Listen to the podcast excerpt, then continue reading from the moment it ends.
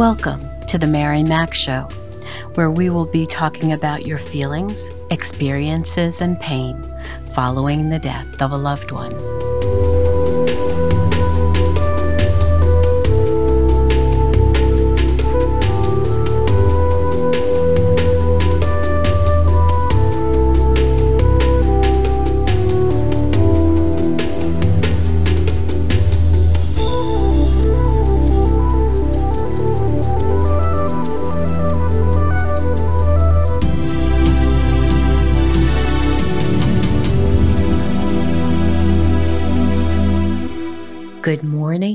Afternoon, good evening. Wherever you find yourself in this entire world, I welcome you. How are you doing, my friend, my warrior? I certainly hope this week is much better for you. Today, I'd like to speak with you about end of life choices and how important they are. I am continually reminded how difficult it is for some individuals to openly talk about death, end of life care, end of life decisions, and all that needs to be addressed when we age. Taking responsibility for ourselves so our remaining and surviving family and friends aren't left with a financial or legal mess is the right thing to do. So, I wanted to speak with you today about the many issues and decisions that need to be discussed with family long before they are ever needed.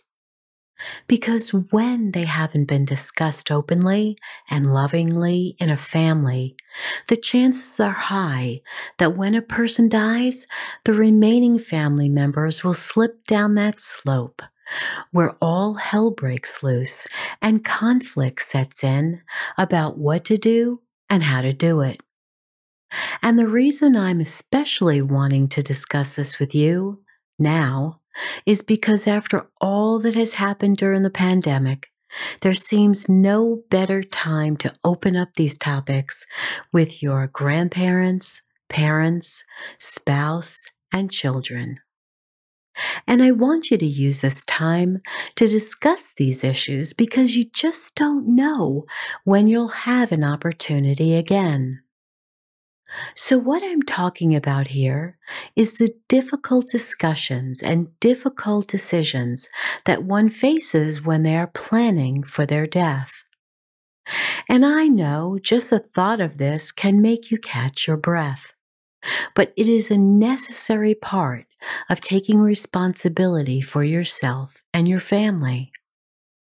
We all know no one wants to deal with such painful thoughts. We all know no one wants to create a will and make decisions for the possible care of young children should you or your spouse die. We all know no one wants to talk about DNRs or do not resuscitate orders should we be so incapacitated and our life would not be a quality life any longer. What I'm proposing here is to set a date to get your key family members together for the specific purpose of discussing these very sensitive and necessary issues and to share your desires so no one is blindsided. So let's take a look at what needs to be considered.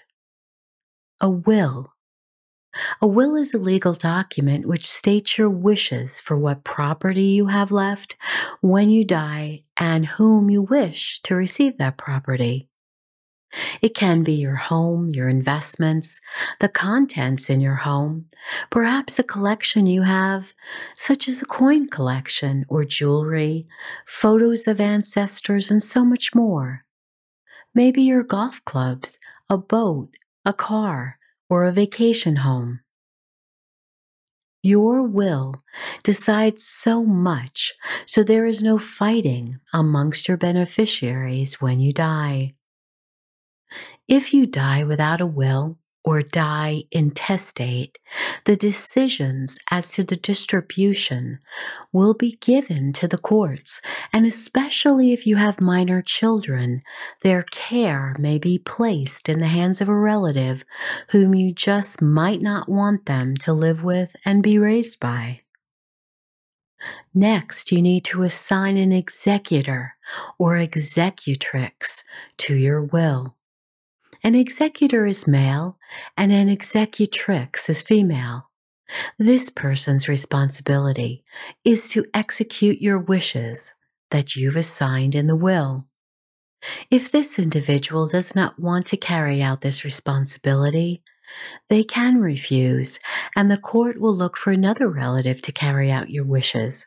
So it is so important that you choose your executrix or executor with care and make sure they are willing.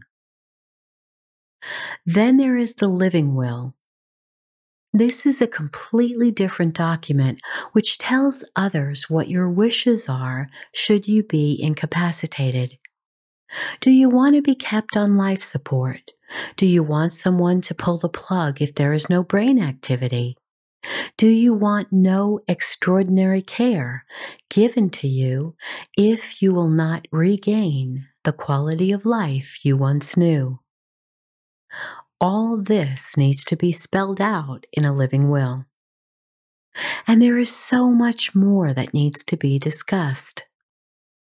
What if you're incapacitated? Will you go to a nursing facility? Have you looked into the ones in your area? The ones you'd prefer to live in? Or would you go live with someone in the family? And how would that work out? If you find yourself with a long illness and need continual care, who would be your primary caregiver?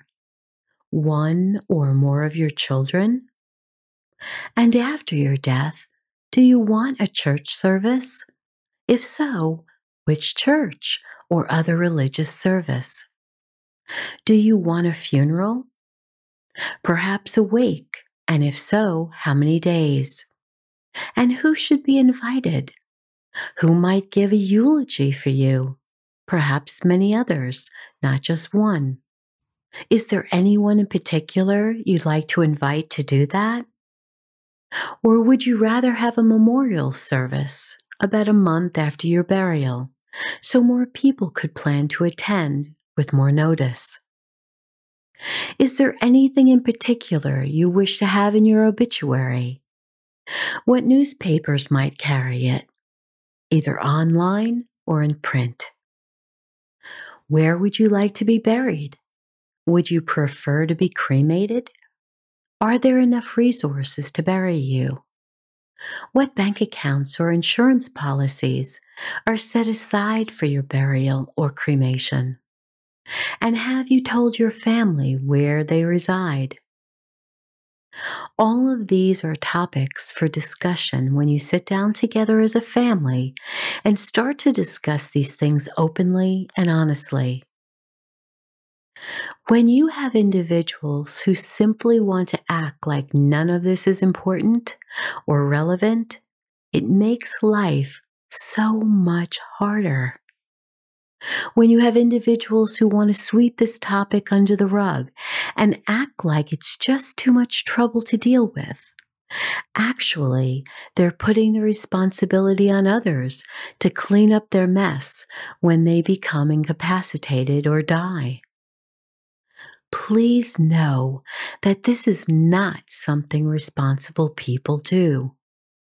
Yes, it's not an easy subject. And yes, it's not something any of us really want to dive into.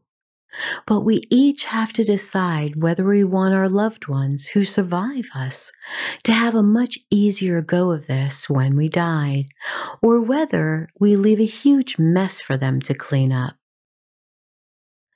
If you have no will, the probate court will need to be involved in distributing your belongings.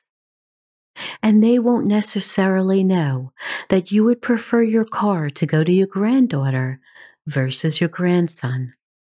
They won't know that the antiques you had, which brought you so much joy, should go to your only daughter because only she would appreciate them. They won't know that your engagement ring and wedding band should go to your grandson so he can give it to his future fiancée and keep the heirloom in the family. So please, even if you are uncomfortable now talking about this openly, think how much work and uncomfortable you will feel when everyone in your family are trying to figure out what your parents wanted or your spouse wanted after they died, or who would be guardians for the young people in your life should you tragically die together. Life is messy, but grief is messier. So I'm imploring you. This is serious stuff. It's important stuff and it must be addressed. It's a topic which must, must be delved into with those you love. And especially if you have a contentious relationship with any of your siblings. You will want this all decided now before your parents or other relatives leave you. I've heard of so many families disintegrate after the parents die because no decisions were made and everyone is fighting over possessions.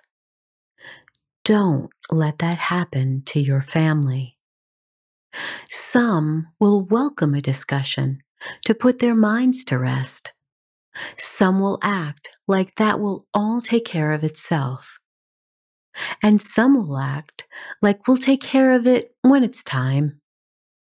But getting everyone at the same table to talk this through and find out what the wishes are of perhaps the older folks in your family is so important. That may be your grandparents, your aunts and uncles, your parents. That may also be your spouse.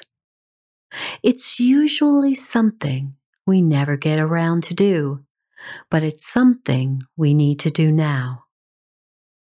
Life is very short, and perhaps you've known people who have lost their lives to this pandemic.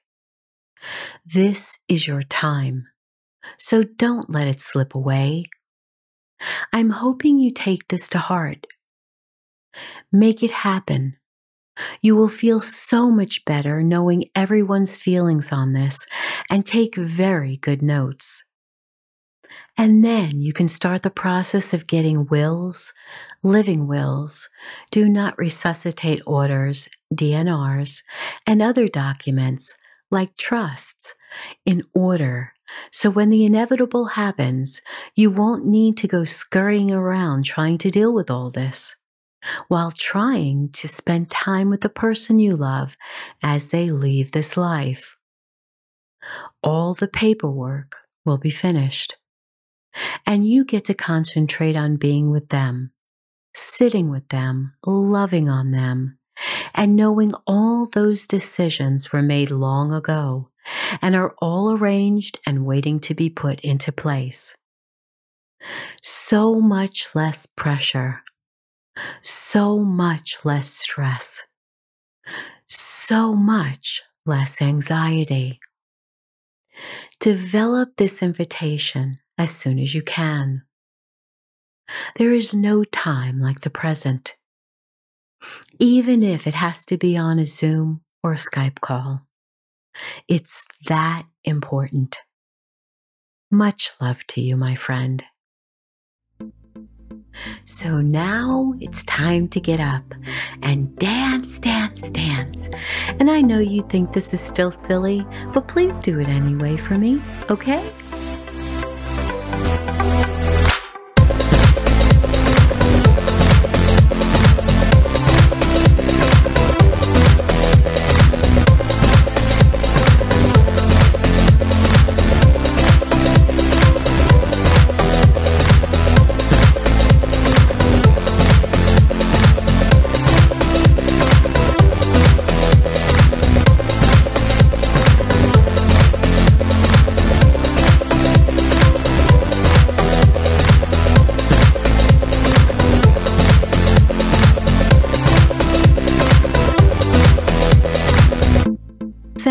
For being with me today. Remember to write five things each night in your journal that you are grateful for.